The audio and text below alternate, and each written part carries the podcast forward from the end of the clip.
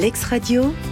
une autre façon de consulter l'actualité juridique. Bonjour, vous écoutez Lex Radio, nous sommes le mercredi 17 mai 2023 et voici votre actualité préparée par la rédaction de l'Exbase.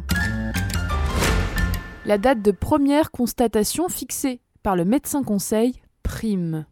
Une caisse primaire d'assurance maladie avait pris en charge, au titre du tableau numéro 57B, des maladies professionnelles, par décision du 11 septembre 2018, l'affection des deux coudes déclarée par une salariée d'une société. L'employeur avait contesté l'opposabilité des décisions de prise en charge. En appel, la Cour avait accueilli le recours de l'employeur en retenant que la caisse en refusant la communication du certificat médical ayant servi de base à l'arrêt de travail, a mis l'employeur et la Cour dans l'impossibilité de vérifier que la date fixée par le médecin conseil au 16 octobre 2017 était bien celle de la première constatation médicale des maladies prises en charge. Pour les juges, la mention d'un arrêt de travail à cette date sur les colloques médico-administratifs est insuffisante partant la salariée ayant cessé le travail le 12 février 2018 et le certificat médical n'ayant été dressé que le 14 mars 2018, elle en a déduit que le délai de prise en charge de 14 jours pour les épicondylites, c'est l'infection du coude qu'elle a eue, tel que prévu par le tableau, était dépassé. Et dans sa décision du 11 mai dernier, à l'occasion d'un pourvoi, la deuxième chambre civile casse et annule l'arrêt d'appel au visa des articles L 461-1 et 2 et de l'article D 461-1-1 du Code de la sécurité sociale, ainsi que le tableau numéro 57B des maladies professionnelles la première constatation médicale de la maladie professionnelle exigée au cours du délai de prise en charge, écoulé depuis la fin de l'exposition du risque, concerne toute manifestation de nature à révéler l'existence de cette maladie.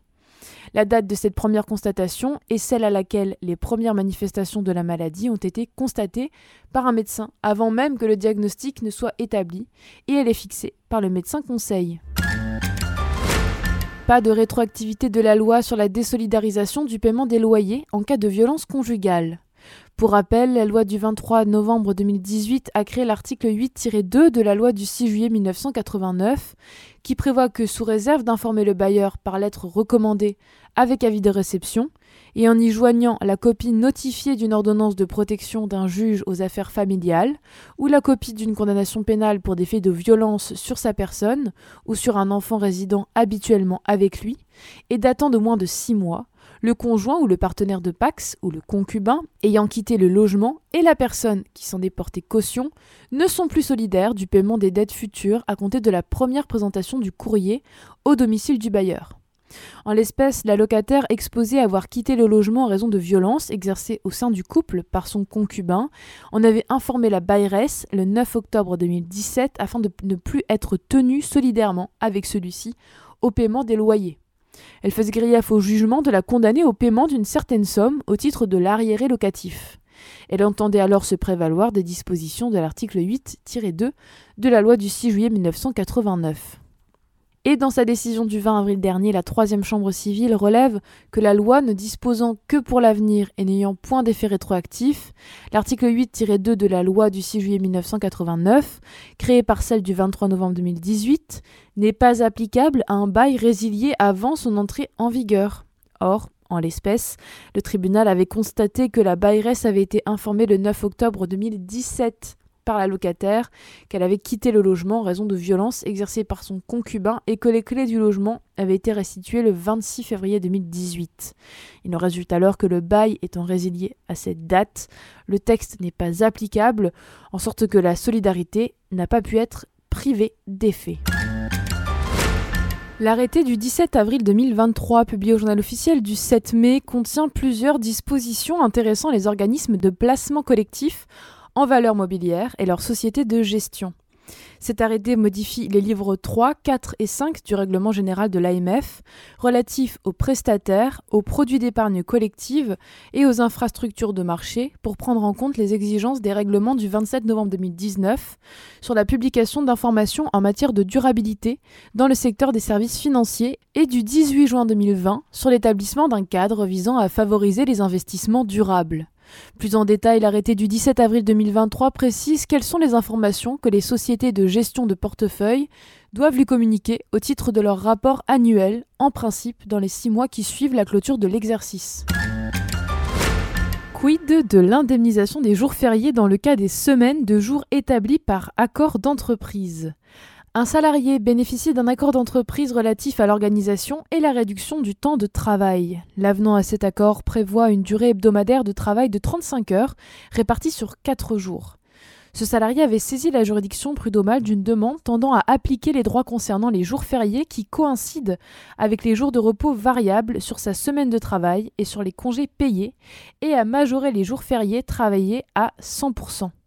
Il argue à l'appui de sa demande qu'il doit bénéficier d'un jour de repos ou d'une indemnité compensatrice lorsqu'un jour de repos prévu par l'accord de réduction du temps de travail coïncide avec un jour férié.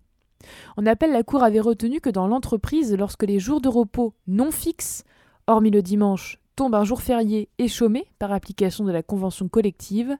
les salariés ne perçoivent aucune indemnité. Elle ajoute que ces journées de repos ont été organisées dans le cadre d'un accord sur la réduction du temps de travail, de sorte qu'elles ne peuvent être positionnées sur un jour férié chômé, contrairement aux jours de repos hebdomadaires acquises en dehors de tout accord de réduction du temps de travail.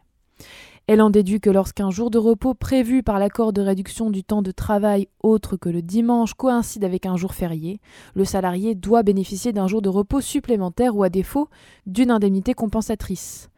Mais dans sa décision du 10 mai dernier, la Chambre sociale casse et annule l'arrêt d'appel au visa de l'article L 3122-4 du Code du travail, dans sa rédaction issue de la loi du 20 août 2008 et l'avenant numéro 4 du 28 juillet 2009 à l'accord d'entreprise Organisation et réduction du temps de travail du 22 juin 1999. La haute juridiction relève que l'avenant de l'accord d'entreprise prévoit une durée hebdomadaire du travail de 35 heures sur 4 jours. Il en résulte que les 3 jours non travaillés issus de cette répartition des horaires sur la semaine constituent des jours de repos qui n'ont pas vocation à compenser des heures de travail effectuées au-delà de la durée légale ou conventionnelle. En conséquence, la coïncidence entre ces jours et des jours fériés n'ouvre droit ni à repos supplémentaire, ni à l'indemnité compensatrice. L'ex-radio, une autre façon de consulter l'actualité juridique.